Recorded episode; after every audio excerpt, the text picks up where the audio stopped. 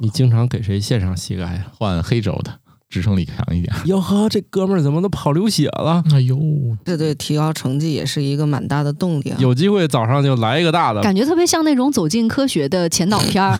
新科学脱口秀，节目里面有几个人是热爱跑步的呀？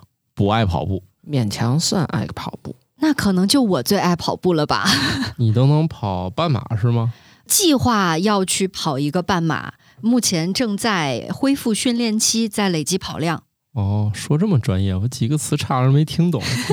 我就是兼职只跑五公里的半只土豆。大家正在收听节目是新科学脱口秀，一看就是一个缺乏锻炼的小团队，是不是？嗯，我这个膝盖不太适合跑步了你。经常给谁献上膝盖呀？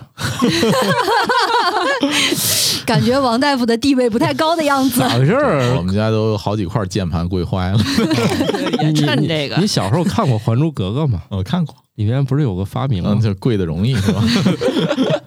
我是坚持只跑三公里的白鸟，好精准啊！更多就不行了。我是如果坚持跑步一段时间就会上瘾的巧克力爱巧克力。膝盖完全不行了的王大夫， 年纪轻轻咋就这就不行了？这身体啊， 你这好好检讨检讨啊！你这赶紧练起来。我现在就是只做一些简单的力量训练，上肢的力量训练，下肢的力量训练。因为你用手跑也行 啊，也没说非得用腿 啊，哎，对，这次好像还有残疾人去参加今年的天津， 一直都可以啊。嗯你这就完全你可以用手跑下来呀、好吧？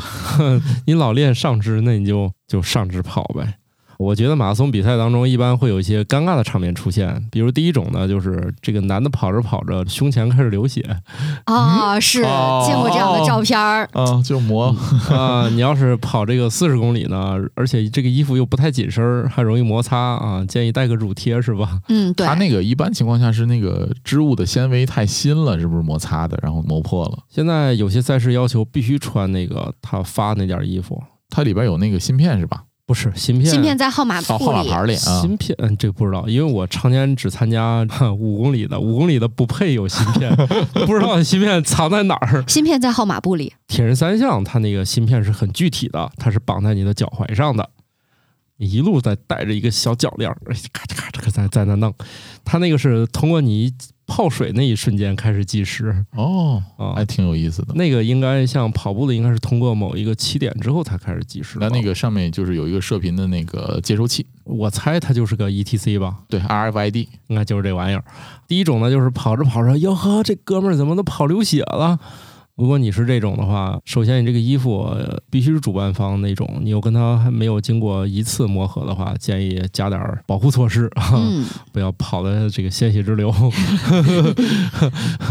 呃，第二种呢，就是反正我听说啊，呃，世界上这个最早在前几次参加马拉松的时候，就是吃了很多从本国带去的奶酪。哎呦，奶酪吃完之后，那个翻江倒海啊！哥们儿觉得自己本国的食物一定能助一臂之力。问题是，哥们儿你可是乘船去的呀，你带这玩意儿又没冰箱，你去你干啥呢？吃完之后，可能是不是想用一些气味的方式阻止其他人超过自 己？ 对，然后利用后坐力给自己送过去是吧？ 但是但是最后没成。哎，哥们儿虽然从小就是跑步天赋极好。不太顺利啊，非要吃本国食物，本国食物又经过了船上的颠沛流离，吃点变质的东西呢，刚起跑就 就不行了 哈。后面呢，这个很不幸参加了第一届这个四十二点几几公里的那次马拉松，也是被人架着完成的。早期来说，这个运动员就很容易由于吃的不好，当然，由于呢，你也不是专业的，是吧？也没有有这个营养队儿天天给你调饮食，咱这个普通跑者就很容易出现一个事儿，跑着跑着就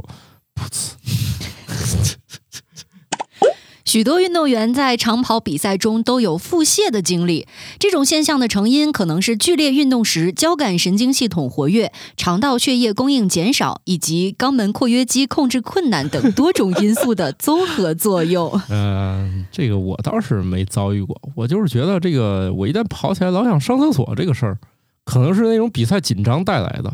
好多人在比赛前都有这种状态，对，就紧张。反正我要出去什么登台演讲啊之类这种令我紧张的场合出现的时候，我就不停的得去。啊，当然也是由于一般都会喝很多咖啡，从客观和主观上同时带来了咖啡本身也利尿啊，对我还我还想问你是你每次去都挤一点儿，还是说 还挺多 的，挺多的。我就是觉得我哪儿来这么多尿来着？我觉得也有另外一种可能，我就想到了我妈经常用来骂我的一句俗语：“懒驴上磨，屎尿多。这个我也不懒是吧？讲座一般还都给钱呢，我也这么勤奋，主要是紧张。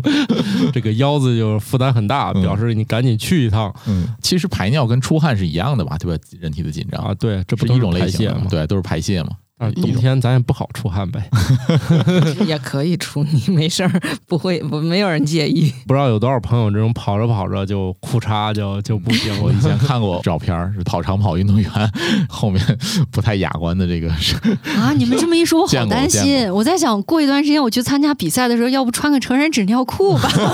那个不行，磨得 慌。最啊，后、对，因为又很厚，它对不太透气。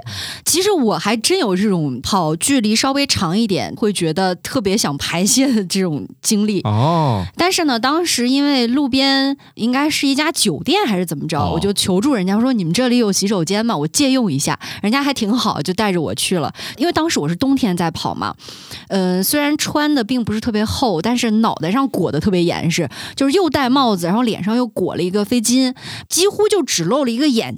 然后上面呢，也因为我的呼气啊，上面白茫茫的，就是全是那种冰霜。整个人那个形象看上去特别的奇怪，人家也没有觉得惊异，然后就说很快的在帮我找到了洗手间，还挺感谢人家的。那 可要注意了啊！不光这次关注补给站，还要关注这个厕所。 但是，一般来说，我我我可能跑的少，我没见过中间安排厕所啊的。那提前上厕所会有用吗？那万一那个点儿没有呢？跑步它是这样，长距离的跑步的过程当中，它会有颠簸。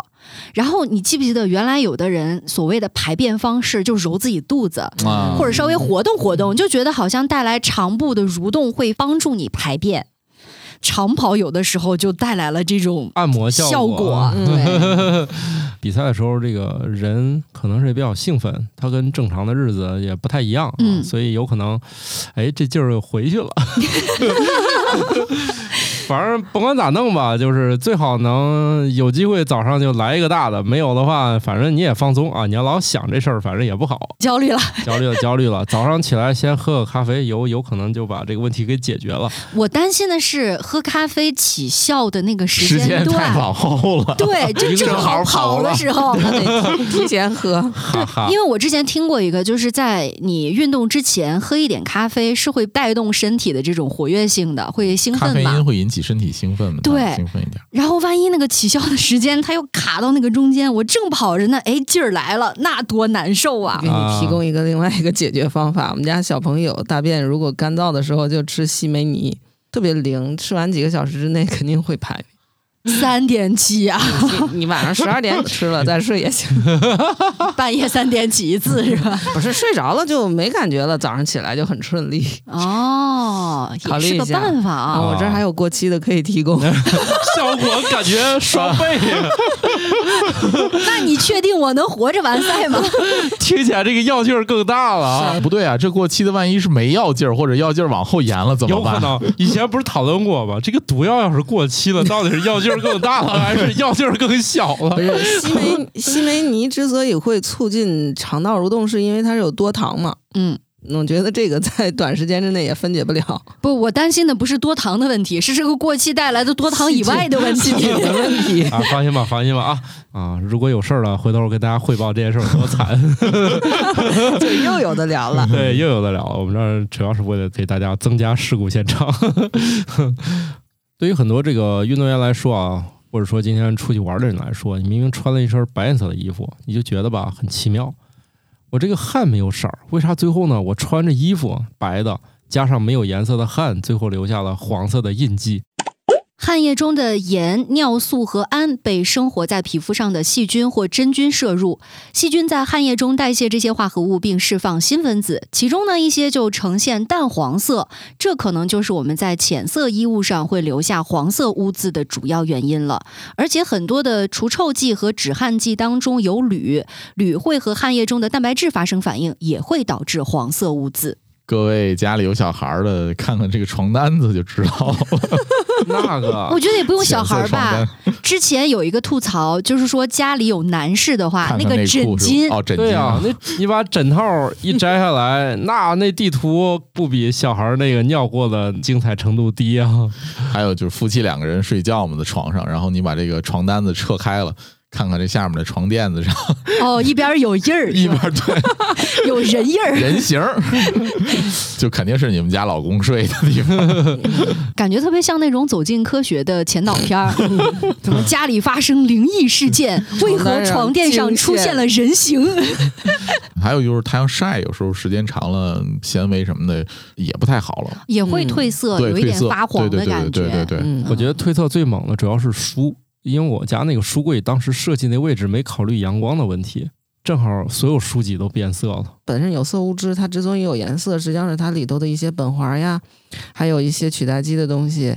然后它一旦发生反应以后，它那个颜色就变了，所以啊往往就是变得不鲜亮了。参加那些马拉松比赛，特别是你到冬天以后，这个北方的比较少了，其实南方还会有啊。今年是一个马拉松的大年头啊，能组织的全都组织了。所以在这种情况下，如果你还想去参加的话，其实过程中这个补充还是很重要的。如果我们喝的水比身体所需要的多，就会稀释血液，降低钠和其他电解质的水平。当电解质被稀释，肾脏不能保持正常的平衡时，就会恶心、思维混乱、头痛、疲劳和其他症状。在极端的情况下，过多的水可能是致命的。而在你感觉口渴的时候，身体早就已经处于脱水的早期阶段了。对这个就是刚才说那个水中毒这个现象。但是你不喝补充不够呢，也会出现这个脱水的状态，所以对不太好。成熟的马拉松比赛呢，还是会隔一点来一个补给站，你在那儿一般有水啊。能量饮料啊，或者一些吃的，对，这次补天充一下津马拉松，我看主打就是一个吃饱吃好。现在好像这已经是很多城市举办马拉松的一个亮点现象了，对，就是补给那个比较丰富。啊嗯，这次我看赞助商就是有那个第一次开始有那个电解质饮料了，也不是第一次有，是这个品牌比较，还比较贵啊。主要是这边有厂，其实对，其实大家能见到的主要就是两家啊，咱也直接说，一家是佳得乐，一家嗯就是宝矿力，这两家就属于大家比较喜欢的。你说没有这个行吗？反正有那种以前那跑者呃也喜欢带点盐丸儿啥的，呃其实就嗯补也盐行嘛。，不严嗯还有一种呢， 就是体力消耗比较大的另一种比赛叫铁人三项，他们那个补给呢， 那能吃撑，它中间还有咸菜和面包。 因为你参加那种大体力的那个活动，你就发现其实你第一项游泳结束之后已经饿了，就补充碳水 了，是吧？上来就基本上就可以开始去吃了，吃差不多了你再开始跑。我们身上就会带一大堆东西吃了，一边弄一边吃，最后哎到跑步环节的时候，你会发现面包和榨菜就越来越多。 我我不做这种运动啊，我我有个疑问，就是这东西你一边吃一边跑，会不会呛呛着啊啊什么的，对啊，呃，你要让专业的运动员来说，他是没时间吃喝的，他们对就很厉害，他们一口气就完成了。一般会在自行车架上放一瓶那个电解质饮料就完事儿了，他们不会中途下来嗯，都是我我们这种小菜鸟。我觉得这种呃丰富的饮食是针对那些爱好者和业余的业余参与参与者，嗯对吧？就重在掺和的那饮食种啊爱好者对对对对对，有这闲心，嗯，你像我也没那个闲心，主要是吃不下。 你都喝水喝饱了是吧？对，其实遇到那种赞助商多的那种比赛就比较幸福。你像那种电解质饮料是不限量供应的，你可以站那儿一直喝，喝饱为止。当然是谁有心情喝那，一般都会给你一杯水，一杯电解质饮料，一般都是喝好再往前下一步。而且你真的不能喝太多，喝太多是特别影响接下来的比赛逛段的的表现的。对，来回逛荡。但听说也有那种比较惨的比赛。运动员跑到前面的时候，都是喝人家的二手水、三手水、四手 水，到后面没有水了，于于是他们就从地上捡一瓶开始喝。啊，反正我听说最近有一个国外的马拉松比赛，就是没有准备好后面的，补给哈，就是有可能是不是就那种一拍脑袋平均分配 了，前面并不想喝有很多，后面想喝没有了，于嗯是。大家那个水又是那种，其实应该倒到杯子里面去分配。他们对虽然运来的时候是瓶儿，但是可能一开始没有准备好那么多纸杯，所以只好整瓶提供了。整瓶提供，大家只好喝一口就扔了呀。嗯，所以有的就时候甚至不是说喝，而是很多直接浇浇在在自己身上身上降了，温降温。对，所以对他们就这样浇着喝，最后呢，他们就只好哈哈哈这样喝一口，直接一扔。据说最惨的选手就是喝到后面啊，第一波跑过来的人是喝完走了，是最幸福；第二波跑的不是成绩特别好的呢，就喝二手。等到比如我这种小菜鸟，如果能坚持到这个阶段 的，你基本上是喝口水是吧？ 口水就捡空瓶儿，开始几瓶儿兑一瓶儿喝吧。 啊，那个是组织比较惨，所以这个赛事保障也比较重要啊。你这对提高成绩也是一个蛮大的动 力啊。喝尽量喝一手水。 然后听说也比较有那种离谱的是，完赛之后给了个香皂，他们没看清楚，以为是那种赛后补补给是吧？就吃了是就吧？是外国选手就不知道那是个香皂，撕开包装，咔咬一口扔了。 大家也能理解，赞助商是生产香皂的， 但是呢，你 你你就但是大家跑完四十公里之后，脑子都是七荤八素的，赞助商也没钱是吧？赞助商有钱，比如说他就是只那有几个大产品厂 是，吧？你要联合利华，它可能有食品，但是你换一家，有可能他家就没有食 品，只能赞助他就是日用品， 他只能赞助日用品，他又觉得必须这个完赛给你一 个，就是看这些选手一开始没有喷射，在最后得让他们划划肠，是吧？对，最后就也得减肥皂。啊、所以就是你要是遇见那个准备不太对劲儿的、不太成熟的城市举办马拉松，就会有各种搞笑的事情发生。我觉得你又暗戳戳的又黑了哪儿？这个都是这些年离谱的马拉松就是吧？国内国外都会出现。可不一定是中嗯国，而且这个离谱的事情年年都会有，因为赛事太多了，你总能这么多人参与，总会发生点奇妙的事情。所以我就是为啥觉得这个铁人三项比较有意思，就是它一般保障都给的很多，但选手很少。它一般选手也就是两千人就大不了啊，就不不会用奋力的提高成绩去抢一手水了是吧？对，还有一手榨菜吃，对，到最后那个榨菜面包都堆成垛儿，对你愿意要愿意吃就吃饱再走，嗯，两千人的补给也没有那么多， 而且大家都知道，那个不用吃太饱，我们那个交的钱最后有一顿大餐，就吃完之后，不是吃完就跑完之后，给瓶水拿着水喝一喝，坐摆渡车回去，基本上那个那边的就开餐了。中外两种饮食，你们就自己就吃就行了。 那种费用高、参赛人少、赞助商多的比赛，就一般都比较幸嗯福。可不嘛！ 你想想你的这些前置 条件，我啊那个报名费 就快一千块钱了，凡尔赛，给吃两顿饭怎么了？哎，其实我觉得，相比于刚才我们提到这种水中毒的情况，可能更多的人面对的是一天的水摄入量不够的情况吧。嗯不是还有很多杯子上面都提示注意要喝满八杯水什么的啊、你自己那个杯子不就写着？多喝热 水。那那你的眼睛一直盯着屏幕，哪有功夫看这个提示啊？就是一种自勉嘛。对，一种自我安慰吧。现在有那种，就是为了防止电动车自燃，你可以买一个小型的那个灭火器消防装置，嗯，你可以买一个装自己头上，在家里，哎，一会儿半个小时不喝水，啪，补水，你不会定个闹钟吗？没事现儿啊。在 你咋现在你咋有这么又简单又便宜的方现式？在这个智能手表上其实都有这个功能，就是你到一定的时间，你可以设定让提醒你站起来走动一下，然后是喝点水或者是什么的这些功能，你可以设定上。哦，嗯，这都是无用的功这能。个 东西提醒完你依旧会坐在那儿不动的呀。那对啊我直接把水给到你身 上了，就跟那闹铃能叫我起床似的，你这没用啊！ 起床的无效还能提醒我喝水，而且我觉得现在饮料通常都不太健康。说到智能这个事儿，我记得我以前同事还有一个智能水杯，就是它那个水杯上面有一个电池，有屏幕的，嗯，到一定时间它会水杯会震动，上面有个震动器，哦，我有过那样一个水杯，是朋友送我的，嗯然后它上面还有很可爱的那种花朵的图标。每天如果说你喝满了所谓规定的这个水，那个花朵的图标就会显示完全。嗯 那个上面它有一个水位传感器，能够检测你水杯内的水还有多少，然后你喝过多少，它那个会记录下来。嗯你可以设定在每天喝多少杯嘛，嗯，然后屏幕上也会提醒你当前的这个水里面的水现在水的温度是多少，然后你喝了多少杯了。我一直都感慨，就是由于第三次工业革命之后，大家大量的精力都用来做无用的事情，对，然后智能水杯厂商就倒闭了嘛。嗯然后他要不还倒好闭，吧？好歹还是实业。你想想，我们的日常工作干什么？对着电脑做 PPT， 你说要不是我们生产效率提高，能容忍这么多人坐在办公室里面做这些今天做完明天就不要的东西吗？ 你们的时间是不是都用来开会了？感觉你在说我开会，开会，做 PPT，做 PPT 做啊啊，然后第二天就没有用了。啊， 对啊，这肯定是这今天好不容易把那个代码写完了，明天老板说需求变了。 嗯我们这个运动现在既用胳膊又用腿儿的比赛，那大家有想过吗？对于我们的生活来说，你是没了腿儿好，还是没了胳膊好？没了腿，其实 不是，你怎么就掉他坑里了呢？当然都都得在才是好的呀。嗯不主要是因为我现在膝盖，哎，就是我在想，我这个老了以后，我这膝盖又要不要换成人工的， 就有这个需求，所以我在想，那就没腿就算了。没有腿就算了，以赛博后王大夫，嗯以后你就躺在一个椅子上玩电脑、玩手机这，不是椅子，这个躺电缸动里电动轮椅电动轮椅。你这个还不够彻底，缸中之脑得了 呗？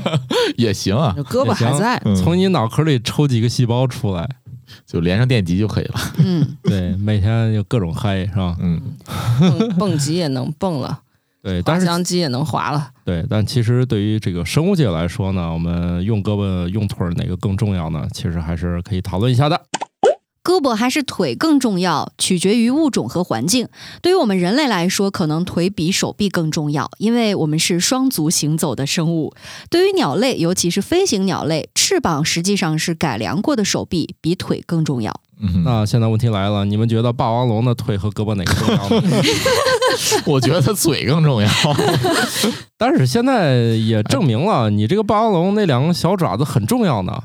干啥用？保持平衡吗？打架的时候还得稍微呼扇两下。另外呢，它那个小手好像跟那个找对象也有点关系。就任何一个动物，它那个东西呢，这些长出来还是有点用的。 啊，怎么否则比个心？一个心啊，牵小手，就是对吧？你啊你牵得到吗？反正它它长出来，它多少得有点用吧啊，要不就彻底不要了。在自然界当中，长得千奇百怪的样式儿，有长人形的、狗形的、猪形的，还有蜘蛛形的 啊，就这一类形状的这些玩意儿，哪个是演化的尽头呢？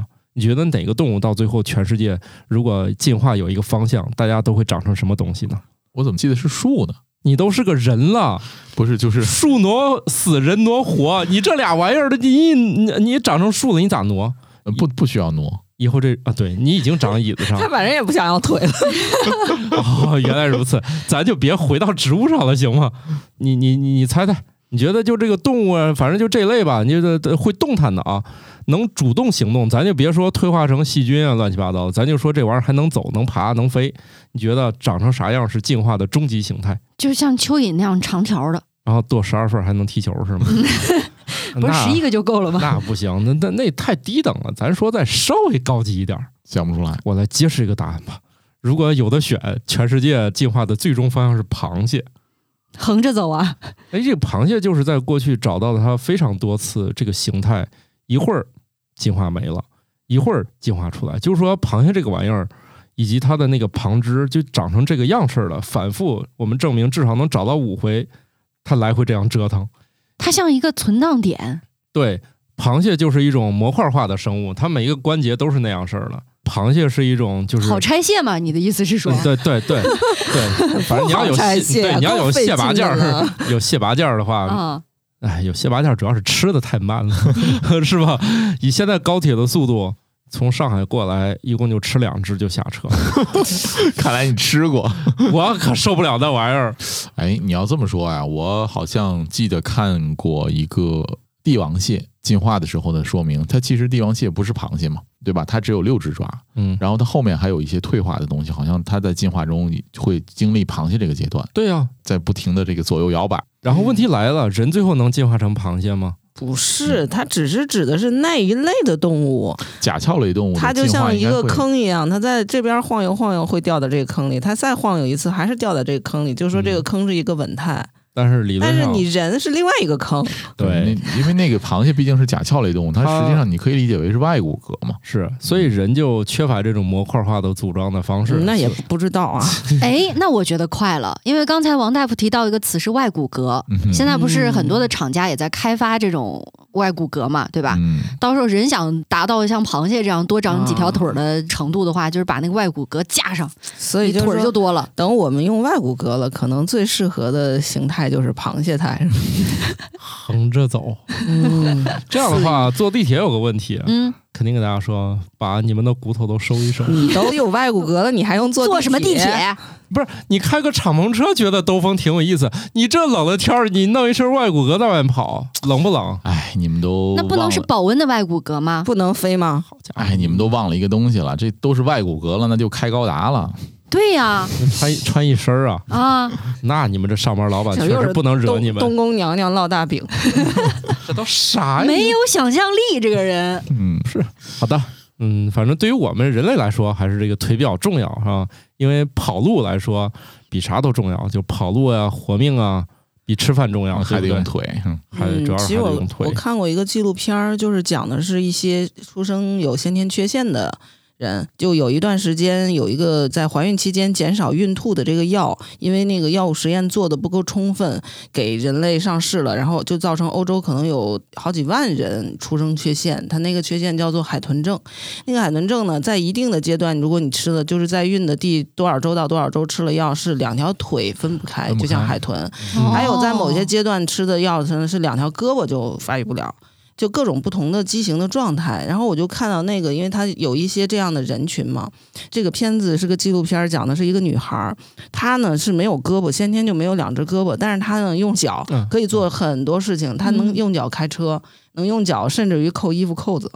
基本上她的日常生活她自己就可以完成了。嗯那你想想，就如果你是没有腿，你只有手的话，可能很多事情，反正我的想象力也有限啊。因为在看这个片儿之前，我也没想到到他可以用脚去扣衣服扣子。我之前还看过一个新闻，就是那个主人公吧被打入到渣男的行列，他只有上半身儿，没有腿。他生活好像也挺好的，他而有且个创造了很多成绩。嗯，你说成绩是造人还是体育成绩？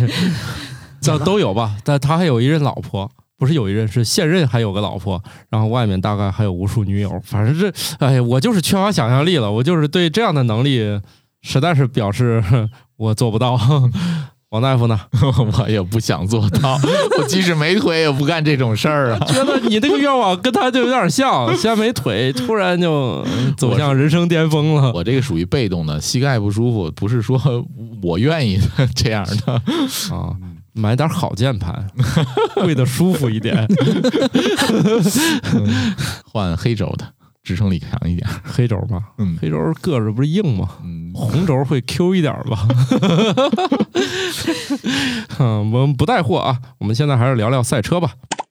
每次眨眼大约持续约零点二秒，对于赛车手来说，这意味着几乎会失去约二十米的视野。研究人员发现，赛车手在每圈比赛中通常在相同的位置眨眼，这些位置通常是比较安全直线的部分。对，你看，就这些事儿对我这研究啊，科学的发现总是发现现象，找到原因，再看这事儿还能干点啥。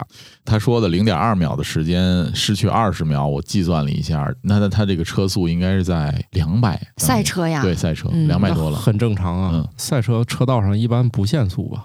啊，对，人家是提高速度的极 限，探索速度的极对限，那个你限速还玩什么呀？ 对，那这个其实也给我很大的提示，就是什么呢？当你在开车的时候，眼睛不要离开你前方。按照这个计算来讲，你的车速在六十的时候，一秒钟的时间，你这个车要行驶十五米左右了。再转回来，再发现这个紧急情况，当你要刹车的时候，你的车速从六十米再刹停也需要二十多米。你自己算一下，你这个当中，你这车行驶了多长的距离了，就是很哦很危险的。对，特别是如果你已经把一百二十开满了，出去的四十距离多米。现在的稍微好一点的家庭的轿车，从时速一百刹停到零，大概在四十米左右。这还是比较好的。大家经常看这个车祸视频就知道，啊，他为什么不刹车？他不是不刹车，他时速快了以后他刹不住。大家可能有疑问，我上哪儿去看这个事故视频啊？你你去考驾照的时候，那大厅里一直循环播放。对，乔老师是不是刚考过？有一段时间了，是不是那那那大厅里都播这个？对对对对对，啊，全国统一驾校，反正这方面统一的，只要大家在考场里坐着，对每个人都是强制观看这个东西。 哈，大家这个开车时候千万不要分心，对啊，你看赛车手只是在每圈中相同的这个位置刹眼，基本上就是在直线上。对，而且嗯我们天津不是还有一个特色的路标吗？ 开车时禁止说笑，禁止说笑那个，对对对对对，就 更分心了。更分心了。那关键是这天津人民说笑，有时候就恨不得能分出一胜负 来嗯，，这个确实是前两天还遇到一个真实的案例，啊，我 们这也有。 对我们实验室聚餐，然后有一个那个同门从北京赶过来，大概是我们是六点多开始，他六点多已经上了火车了。嗯，那很快嘛，从北京到天津，大概我们刚刚把菜上齐，他就已经到天津了。嗯然后等我们都吃的差不多了，他还没有到饭馆儿。然后堵车，不是， 大家终于忍不住问了一下你到哪儿了。他说我刚才就已经快到了，然后我跟司机聊了两句天儿就过了。 去下一个城市了，不是去下一个城市，他下了天津站，打了辆出租，奔着我们吃饭那地儿，大概就是十几分钟的距离。然后他等到快开到还有一两分钟的时候，他们俩聊天聊得很嗨，就聊到了下一个路口， 然后就堵上了。 哦对，反正我也遇见过类似的事儿。你一个很熟悉的路，因为你天天走那儿，你没在意。有一天一走神儿，说我再掉头回来，好家伙，掉头用半个小时，嗯我是真遇见过这事儿。嗯城市快速道路它有时候是让高架的，你上去就下不来嘛。嗯一个就是他那个反方向那个堵车红灯记录它的对左转，每次只放三四辆车对，。导致其实车也不多，就是过不去而已。嗯所以大传说中的西直门嘛，西直门儿现在早就退出最复杂的那个立交桥行列了 现在不是重庆吗？重庆，咱就说那种非城市地形原因带来的啊，嗯因为当年也没有导航这些啥，在当年西直门儿，我现在去都可害怕了。我要是地铁下错口儿，那明明是去那个凯德茂吃饭呢，好家伙，下错了，一看感觉那边儿都翻山越岭才能过去。一很多人都说我在那儿不小心走错一个口儿，再回去的一个多小时了。嗯，无论你是行人还是车，反正都是一场噩梦。都差第不一。多。对，第一次去西直门，可记得带饭啊呀、 那这我亲身经历，当然就是下错地铁口了。它就叫西直门，但你要下错了，你要去那边吃饭，你发现悔的肠子都青了。那是不是也得把成人纸尿裤 带上？啊，是是是是是，反正大家小心吧，你可要在地方查清到底哪个口下车，这个你要下错了，最快没二十分钟走不回去， 真的是好吓人啊！我我们怎么回到这个了？其实赛车手他那个动态视力是比较好的，开的速度非常快，就跟飞行员考试一样。你在这个很快的这个情况下，你能看分清这个是物体嘛？哦，这你有点像那头文字 D 是吧？嗯哎对觉得就眼睛有毛 病，然后他看东西，慢了他，先是毒打， 毒打无效之后，发现可以去看 看，哦，是不是发展的就有点像青蛙呀什么样的这样的动物 了？他只能看见运动的。对，就是静态的看不着 了。你这个从螃蟹到了青从蛙，哺乳动物回到了青蛙，反正跨度是有点大啊。你让那人那不是说了吗？进化的终极可能是螃蟹样，那那到了青蛙好像也也能成立，是当吧？然，你一嘴能把青蛙吃了，那螃蟹你你还得吐壳呢，你这俩组装起来不一样啊。这还是一个安全须知，开车的时候呢就不要玩儿。前段儿我也确实开了一辆带那个 HUD 的，我确实觉得这是人类的真的是一个牛逼的发明，他把啥事儿都写在屏幕上了，体验很好。不是把啥事儿都写屏幕上，你不就得看屏幕吗？平视前方就行了嗯，怎么转弯啊？告诉你现在限速，他们那个宝马那个园区限速是二十，我刚一脚油门，它就开始狂闪，意思是超速了。心说，我开个拖拉机都不至于每小时二十公里，开的可憋屈了，在那个园区里。反正他那个抬头显还挺好的，就是加装一个那个吧，还是挺贵的。 好，那我们就是行车注意安全啊。但是你说这个赛车之后完事儿呢，特别是这运动一结束，十有八九大家都准备去吃饭了哈。前一段我在写这个小志的时候，我突然发现外国人有一个神奇的事儿，反正我从来没有想过。你们有想过那个易拉罐那个环儿拉下来之后，有的人是还没开始喝，先把那个环儿扔里面了。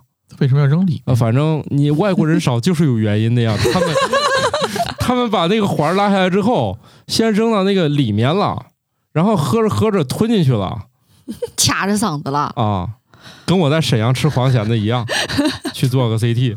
为了阻止这件事儿，后来他们又把一个古早设计改成了那种现在的这种连上的，抠下来之后呢，它不会有任何东西可以被你拽下来的，所以就是现在越来越多的就是开始改成这个了。哎以前看这些电影的时候，呃，拉下来的拉环儿，对吧？就是男女主在某些情况下还能当一个戒指 求婚用，现在也不会有这个东西了。那这你场景得了你要啊，非想抠下来也能 抠下来，嗯，有点费劲了。行，还是听听这事儿吧。嗯，也别这个那个了，他们有专门的名词。外掀式易拉罐拉环是美国发明家埃尔马尔·厄尼 ·C· 弗雷兹的杰作。他在一九五九年的一次野餐当中，因为忘记了啤酒的开瓶器而发明出来的。但是呢，就像刚才提到的，很多人会拉下这种外掀式拉环，并且立刻放入罐中，容易误吞。那么，在一九七九年，雷诺兹金属公司的工程师丹尼尔 ·F· 库奇克设计出了内嵌式拉环，现在也越来越普及了。啊，七六年就发明了，但是现在这些年才普及啊。但是以前那种外拉式的，我觉得还有一个特别不方便的地方，就是容易把那个拉的那个位置拽断拽断 了。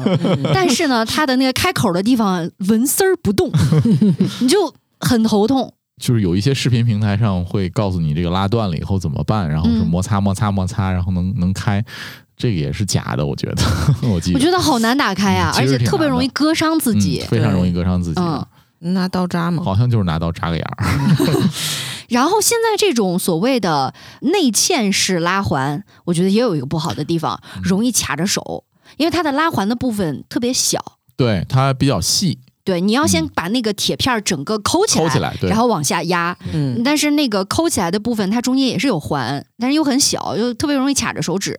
这个玩意儿以前还打过这个专利战，就是嗯那个抠开之后不掉下来这个。其实这么多年它没有普及，很可能就是就跟仿佛我们说的，牛奶在货架上它都是方的，饮料在货架上都都是是圆圆的，嗯早期是技术原因，后期它就是习惯。习惯，你非要把牛奶弄成圆的，大家就会觉得很奇怪嘛。其实也有圆的圆瓶装，有圆的呀，特别是现在喜欢哦嗯少做那种形状，它其实方不方、圆不圆的那种利乐装嘛。嗯所以就是说，它很可能后期也是由于它得有一些机缘，它才会去做这个事儿，否则你就改它干嘛？这个东西当时，特别在中国这种大家对卫生观念比较极致的国家，你让我们接受这种抠下来之后还不掉的这个环儿，其实有很大争议。当时上市的时候，就大家普遍认为这玩意儿脏，对，我到现在开易拉罐，我都会先擦干净它，哎，才 是我也有这个习然后才惯。拉开。啊，行吧，我特别尊敬你们。我到南方是不涮碗筷的那种人， 大家递到我脸前，除非是有人强行把我洗了之外，我是不涮的。他 们看我很奇怪，我也觉得你们在做什么？这是这又是一个南北方这咸甜豆花的问题。对我对我第一次去南方，他们洗这个碗筷、洗杯子的时候，我也是惊了一脸。我说这好家伙，甚至由于他们有时候上是茶水，我以为是喝的，对我也以为是喝的呢，然后我就拿过来倒到自己杯子里。然后喝了，他们说这是洗碗 水。你们这些林黛玉总算进了贾府。对这个哈没有办法，这个生活经验确实不足。哎，贾府是在南方还是北方？他们也也干这个江宁嘛，江宁地区，嗯，这么早就开始干这个事儿了，涮吧涮碗啊人家是漱口啊，好漱吗？口啊，好的好的。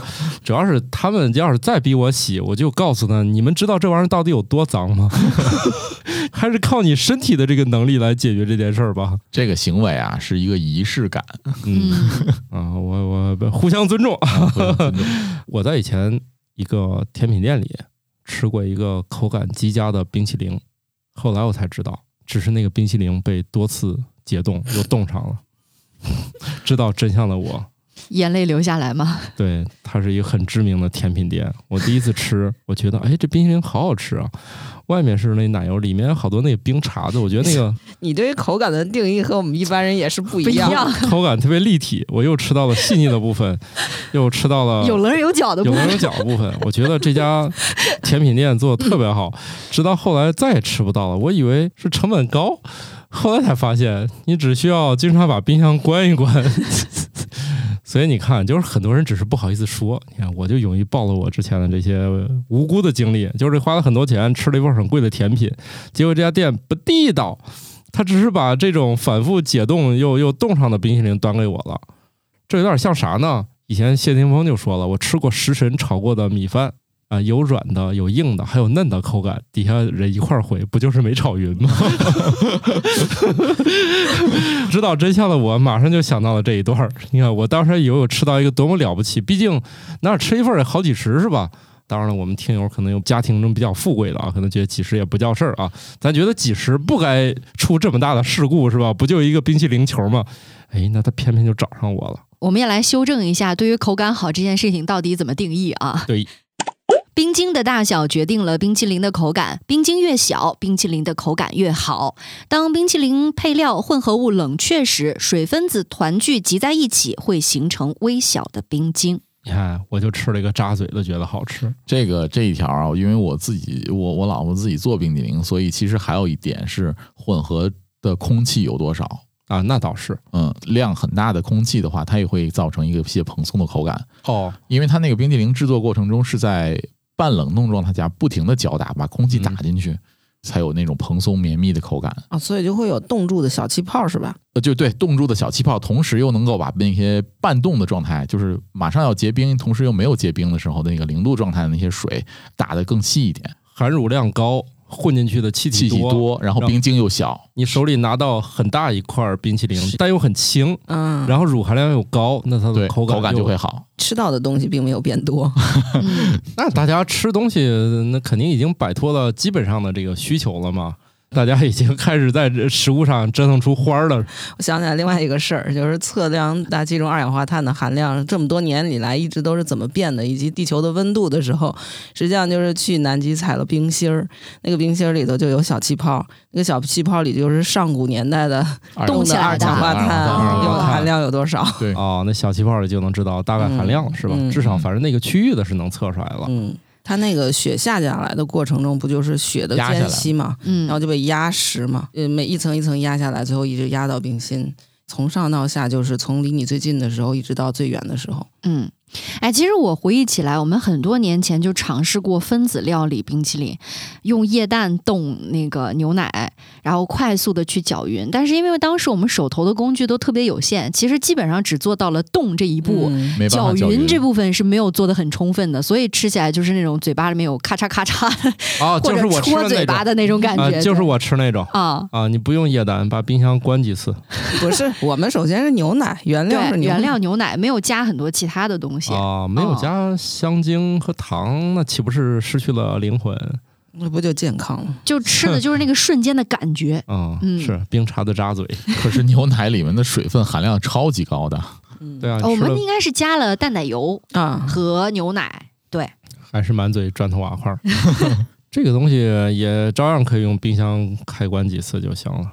你你别开关冰箱，你把它拿出来不就完了吗？哎，对对， 开关冰，你们可别你试、啊。冰箱里边还有别的，还有肉对菜呢，好吗？你们要这样的话，就是那个这个妈妈三天没有打我了。 就跟说什么拧灯泡，人家是用手转灯泡， 然后北欧人是摔倒了是吧？转凳子，所以摔惨了是吧？ 啊，其实以前早期的冰淇淋粉就是让你过一会儿从冰箱里拿出来搅拌，重新放回冰箱啊。嗯对啊，是啊，就现在也是啊， 家里做的吧家做的现在也是对。希望大家以后不要上我这个当了啊！都能遇到这个良心的厂家，他们家的冰箱可以持续运转。不是人家本来吃个冰淇淋很开心，觉得有各种口感在里头，现在被你搅的，戳破了一些幻象啊。我觉得反而是那种也不要那么多乳制品的，直接把冰冻硬了就行。那你吃的应该是叫冰棍儿，啊对，你说从这个商品这个分类上，国家标准上分的，嗯，你跟一般人掰扯冰棍儿，雪雪糕雪糕、哦冰淇淋冰淇淋，啊嗯，这能得掰扯到崩溃为止，那没必要，没必要啊！我就喜欢吃那个不含奶的。我好像这几年买的很少，但是我印象中我吃过最好的其实还是巴西。一看你就是一个成熟的、稳重的成年人， 你让小孩儿永远吃那个厚塑料弄成一个圆柱形，一掰开中间能 能开掰开的啊那，东西叫啥我都不知道。棒冰，棒冰棒冰，你看，棒对于冰小朋友来说，永远最爱吃的还是那个。所以除你了看，色素就是糖精。 你别说这个了，人家以前做那个低端红葡萄酒都说，那不就是叫三精一素吗？三精：酒精、糖精、香精。嗯，一然醋后就是色色素，嗯，哦，哼， 当然现在也也应该进化出更多各式各样的了，可以好多精好多素是吗？好多精，好多素了。嗯，好吧，看一看这个世界上最坚挺的餐厅的故事吧。西班牙马德里有一家于1725年开设至今的餐厅，是世界上历史最悠久的连续运营餐厅。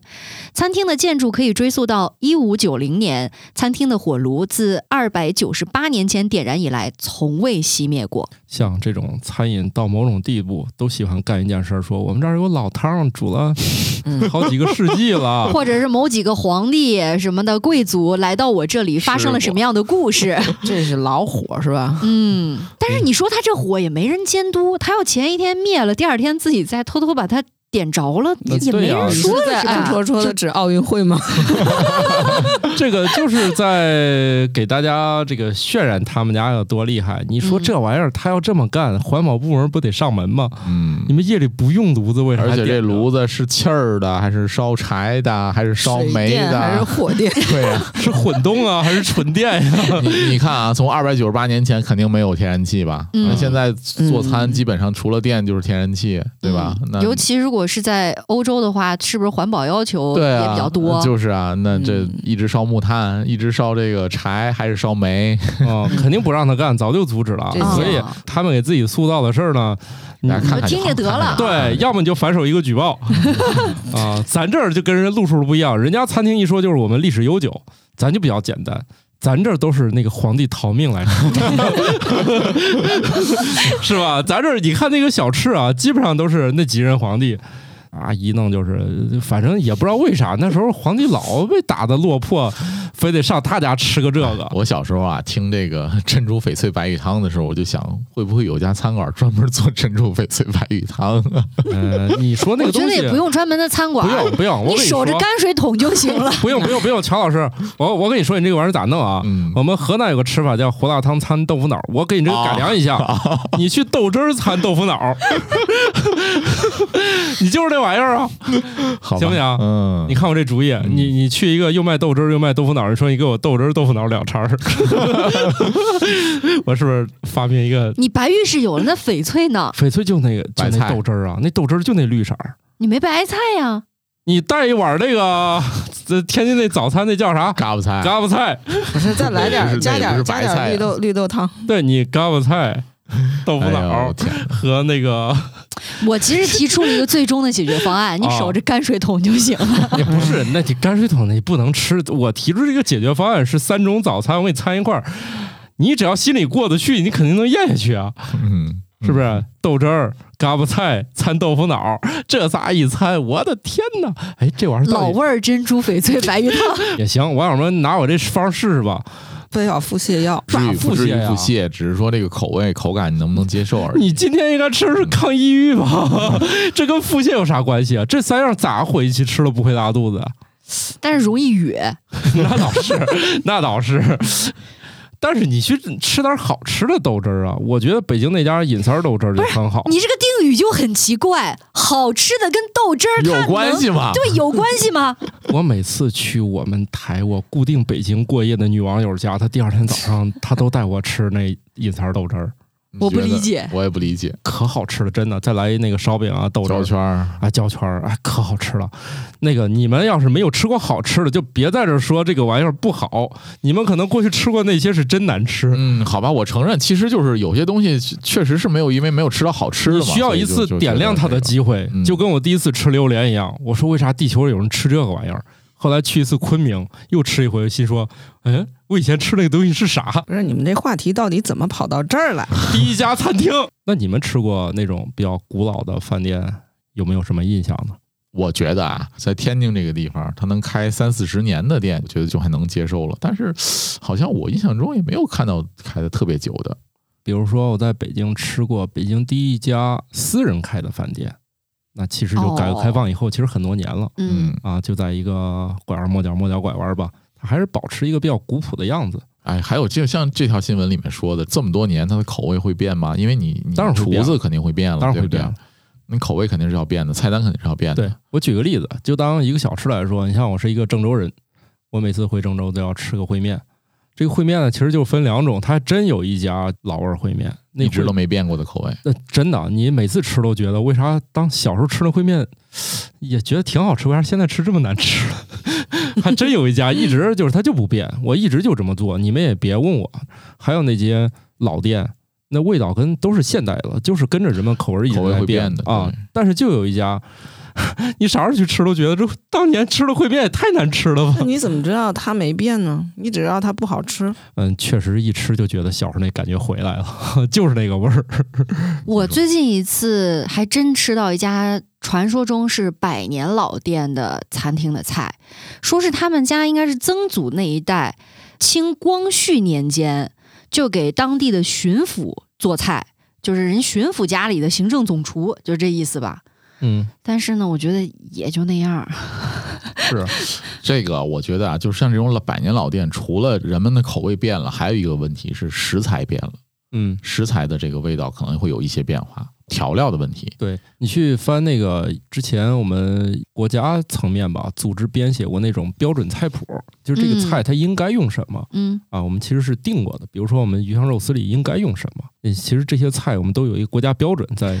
哦，曾经看那个情景喜剧《炊事班的故事》，他们要考那个国家级的厨师证儿，就会有一个非常重要的环节叫背菜谱，哎，是就很关键。对，嗯，现在大家可以在 B 站去找到啊，就是有人是去把那种以前颁布过的那种国家标准，而且你去看那个编写者啊，都是后来的各路大神，就他们都参与了比较早期的那种定菜谱的一个事儿啊。但是现在很多那个做法其实是实现不了的，比如说过去的鸡腿肉跟现在的鸡腿肉不一样了，过去那个宫保鸡丁其实是用的是鸡胸脯肉，对，现在用鸡 腿，现在呢，由于这个鸡的那个质地变了，就只能换成鸡腿肉了。等于说，确实是王大夫说的那个，嗯，那个变了，原料你食变材了，食材变了你。没有办法，你总不能你从养鸡开始吧？不就做一道宫保鸡丁吗？没必要啊。